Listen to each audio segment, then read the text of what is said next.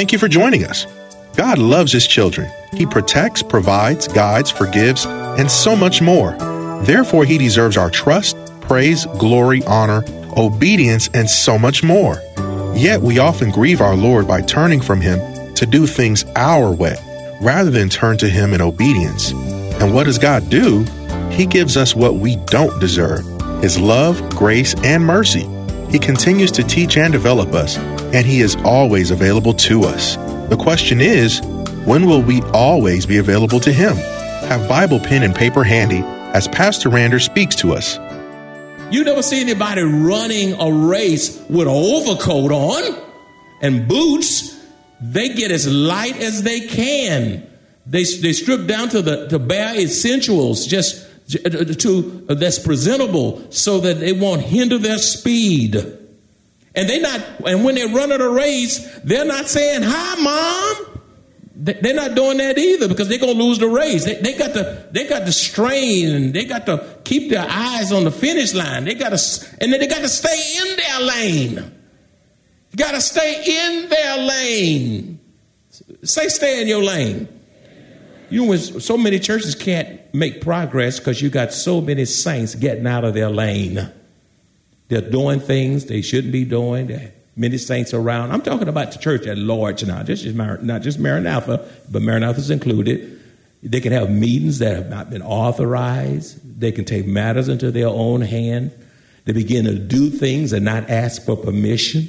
And when you begin to do that, it, it, give, it gives you a license to do a little bit more instead of having a submissive, humble spirit to the glory of God. The kingdom of God is advanced through humility through servanthood, through giving up the weights. Beloved, as you run the race that is set before you, refuse to allow your weight to become a hindrance to your faith. Refuse to allow your weight to become a hindrance to your faith. When the Lord allows the storm to intrude into your life, no human effort are good enough to bring us to the other side of them. I repeat, I repeat, when the Lord allows storms to intrude into our life, no human effort are good enough to bring us to the other side of them. Verse 13a says, Nevertheless, the men rowed. King said they were out of breath. They were trying. That wind was whipping up. The wave was lashing against the boat. And yet they were exerting energy, passion. They, they, were, they were breathing hard and they were sweating. They were trying to make it back to the shore to return to land. But the scripture says, but they could not. The sailors tried to row, but were getting nowhere in the midst of turbulent weather because fugitive Jonah was still aboard that ship. My friend, when you are in the midst of a storm, money cannot buy your way out. You cannot think your way out of a storm. You cannot use your own human human reasoning uh, to, to, to, to get out of that storm. Attempting to wait it out is not going to help you. It's vain and useless, and it only compounds the problem and intensifies the storm. Only surrendering your life to Christ, crying out to Christ. What helps surrendering your life to Christ? Uh, crying out to Christ you, you got to do that. Confessing your sins to Christ. Listening to and obeying Christ is the surest way to gain victory over the storms of life. That is so critical. I know you write it down. Uh, let's, let's revisit that again. Only surrendering your life to Christ, crying out to Christ, confessing your sins to Christ, Listening to and obeying Christ is the surest way to gain victory over the storms of life. Very few people like Jonah can say, I am the problem. For the scripture says in verse 12b, For I know that this great storm is because of me. That's a powerful verse. And some saints are scared to highlight that verse and underline it because it's so convicting. It is so difficult for people to say that they are the problem and are responsible for bringing the crisis many times in their life personally that affects their whole totality of their family. Why is this? Why is it that people can't say, I am where I am because I'm me? Uh, I made this mess because of me. Uh, whether it's dealing with children, whether it's dealing with siblings, whether it's dealing with career path, or whether it's dealing with uh, who you married, whatever. And some of you on your third wife, and that's not working. And all the time, that, that man said, Well, this is the third woman that didn't work out. Hey, the, third, the third woman, what about you? You, you thought that you may not be working out? For I know that this great storm is because of me. It is so difficult for people to say they are the problem and are responsible for bringing the crisis uh, on themselves. And sometimes others bring crisis on the entirety of the family. And sometimes just the, the, um, the life itself, and uh, you can do the right thing, and good, bad things happen to good people. So it's not always you're doing something bad, but the probability is, oftentimes, we do make decisions that causes setbacks. If I'm right about that, can you say amen? Why is this? Why is it so hard that we can't say it's me? A, because they take comfort in blaming others to avoid their own flaws and failures. They can't say, like Jonah, I'm the problem because they take comfort in blaming others to avoid their own flaws and, failures rather than accept responsibility uh, for where they are in life. Satan will move you to blame and even hurt others to protect yourself. B, many people, such as spouses, children, relatives, siblings, Many people, such as co workers and church members, refuse to take responsibility because they love to play the victim rather than tell the whole truth about themselves. Very few genuinely tell both sides of the account with honesty and integrity. They are often biased in their explanation, purposefully leaving out pertinent information augmenting and adding to the story to justify themselves, leaving their hearers perplexed, disturbed, and even angry at, at others because the hearer does not know the whole truth. Jonah said in verse 12b, For I know that this great storm is because of me. Why can't we say it's me? It's always the other person. If it wasn't for them, I would be here. I would be there. Um, it's my race. It's where I was born. I, I was born in a single parent home. I was born in the ghetto. There are people who have come out of horrendous situation who've done great things for God. Great things for God. You see, uh, people can't say it's me because uh, because uh, they're not broken. They are not broken. You know that you have been broken by God and are growing spiritually when you can admit and take responsibility for your own sins, for your own failures. When you can take responsibility for bad decisions you've made at certain points of your life. And all of nobody ever made great decisions 100% of the time. Let's get real. Why is it so quiet in here? because you're listening. No one gets it right all the time. And when we mess up, uh, learn from the mistake and say, okay, God, uh, I, I didn't do this too good. Will you help clean this up for me?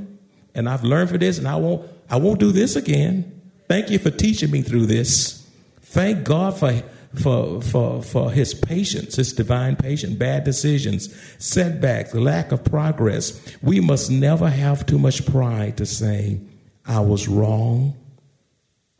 We must never have too much pride to say, I'm sorry. Hell will freeze over for many say that.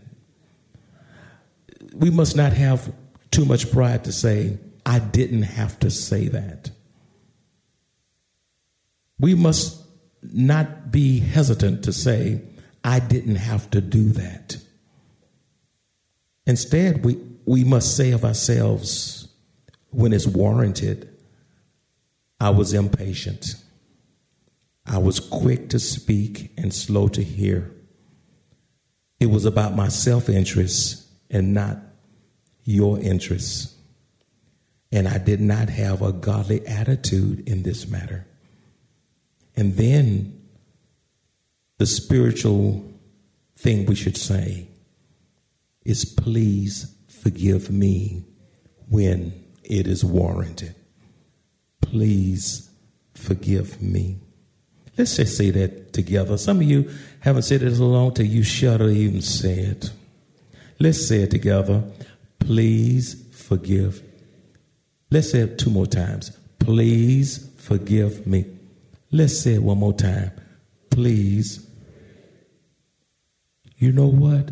People will rush to forgive you when you have the right attitude, disposition, and full of God in the matter. My friend, God will use this hard attitude to settle the storm in your life. Beloved, you cannot survive the storms in your life until you accept responsibility for your action, cry out to God for mercy, and confess your sins. Proverbs 28 13 says, He who covers his sin will not prosper. You cover your sins, you try to hide stuff your wife doesn't know about, your husband don't know about, children you're hiding stuff your, that your parents don't know about. God knows about it and he knows how to expose it.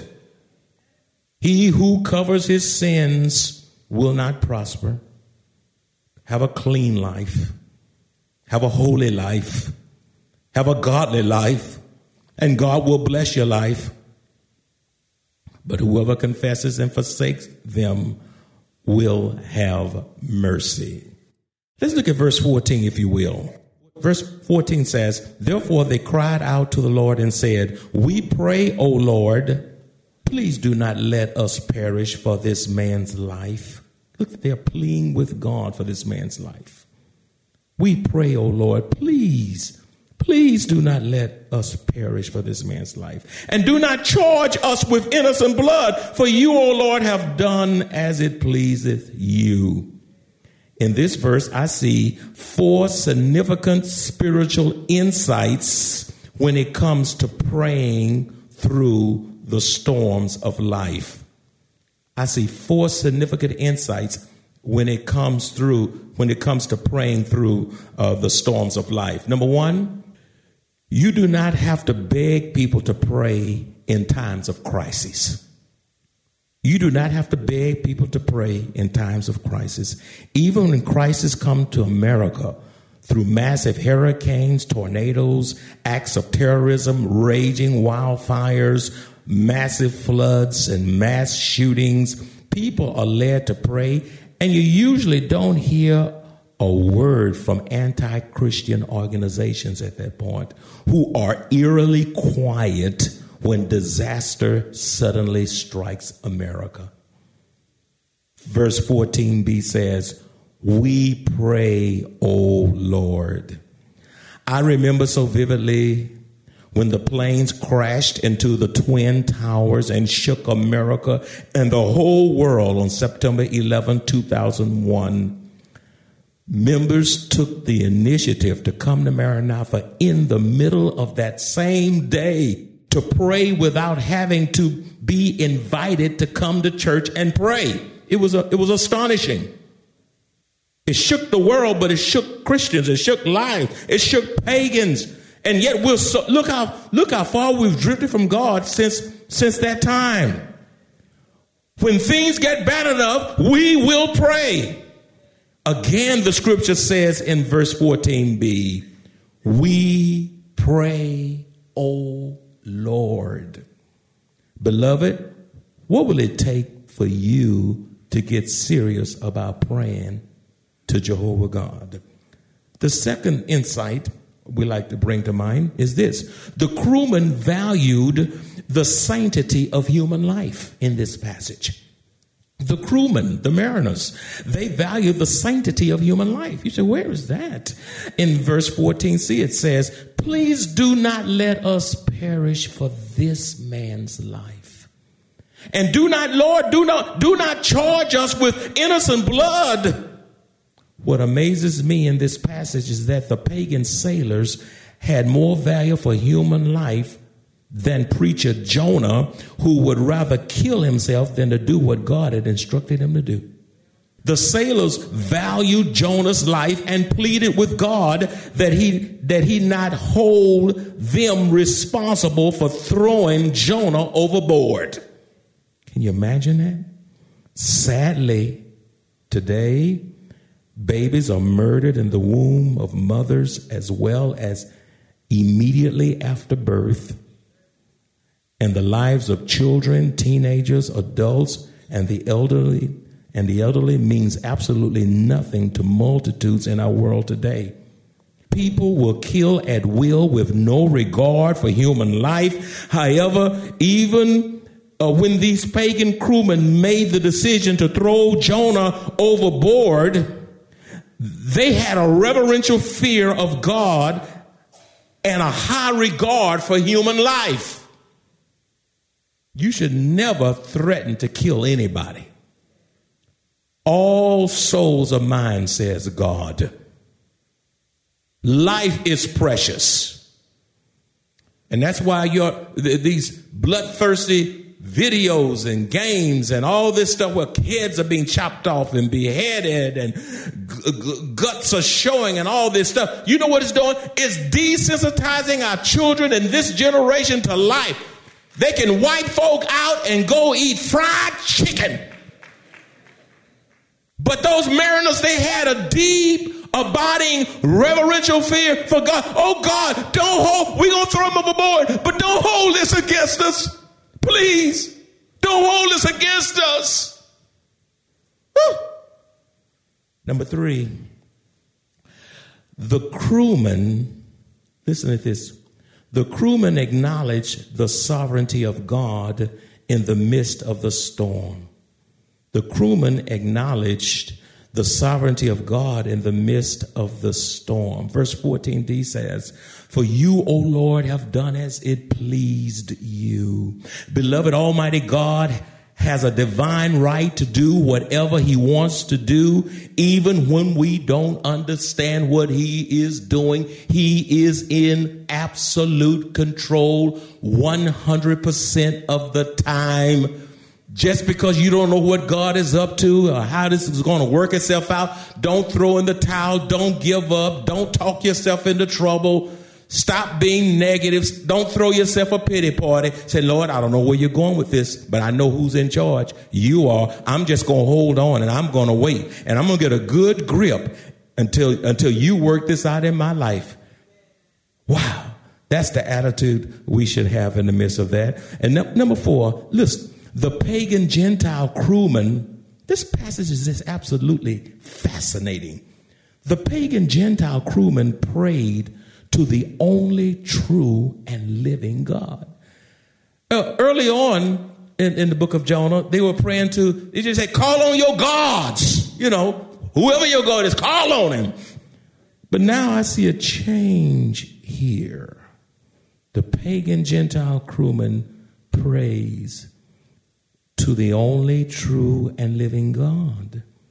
We must give the men credit for praying to the right God in the midst of the storm. Beloved, you can ill afford to cry out to worthless, no good deities in the midst of crises. Verse 14a says, Therefore they cried out to the Lord. Look at that, capital L there, the Lord, Jehovah God.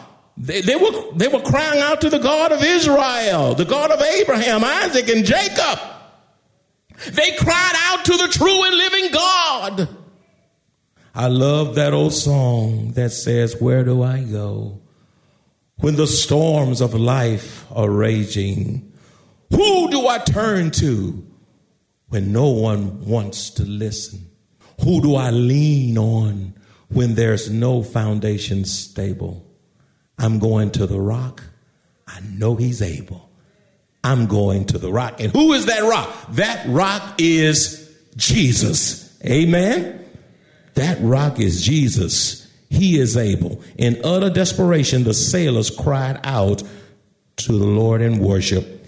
Then, final segment here, verses uh, 15 through 16. Uh, look at that. So they picked up Jonah and threw him into the sea, and the sea ceased from his raging. Then the men feared the Lord exceedingly and offered a sacrifice to the Lord and took vows.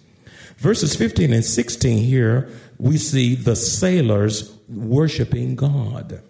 The sailors worshiped God. When the sailors knew they were about to perish and there was absolutely nothing they could do to save themselves, they followed Jonah's instruction to throw him into the sea. When the men threw fugitive Jonah into the raging sea, once Jonah hit the water, the sea ceased from raging instantly, resulting in the crewmen being stunned, being, being astonished and, and they, they feared God greatly. It moved these pagan sailors to worship Jehovah God. I personally believe at this point, these pagan crewmen, when seeing that storm instantly dissipate at once, was amazed at the God of Jonah when that sea became calm. My friends, as I conclude this message, there's no storm so big in your life that God cannot settle in his own good time. Amen. Don't worry. Trust God. Don't be bitter. Trust God. Don't blame everybody. Trust God. Stop meandering and wandering around uh, with no sense of direction be still and know that he is God. My friend, there's, there is no adversity that intrudes into our lives that God cannot give you victory over when you only worship him through the storm. I mean, when the storms of life come, it's time for you to get your praise on. The harder the wind blows, the more shouting you ought to do. Do I have a witness here today? Verse 16 says, Then the men reverently and worshipfully feared the Lord exceedingly, and they offered a great sacrifice to the Lord and made vows. They worshiped God. They magnified God. They thanked God. The storm was over. They were on calm seas. Those men's lives would never be the same because of that whole account. I can see, I can only imagine those crewmen talking to not only their children, perhaps they went home and told their wives once they got off that boat. Perhaps they told their children, their grandchildren. I bet they would tell, I, I can only imagine they would tell that story the rest of their life and start shouting as they tell the story. Amen. When you know God's been good to you, you ought to be shouting. There's an old story called Shouting John. Some of y'all know that old story. I say every once in a while, every four or five years, I tell it. There was old, old, old, there was an old black man in the field named Shouting John. Shouting John would go to church, and he would shout all over that church.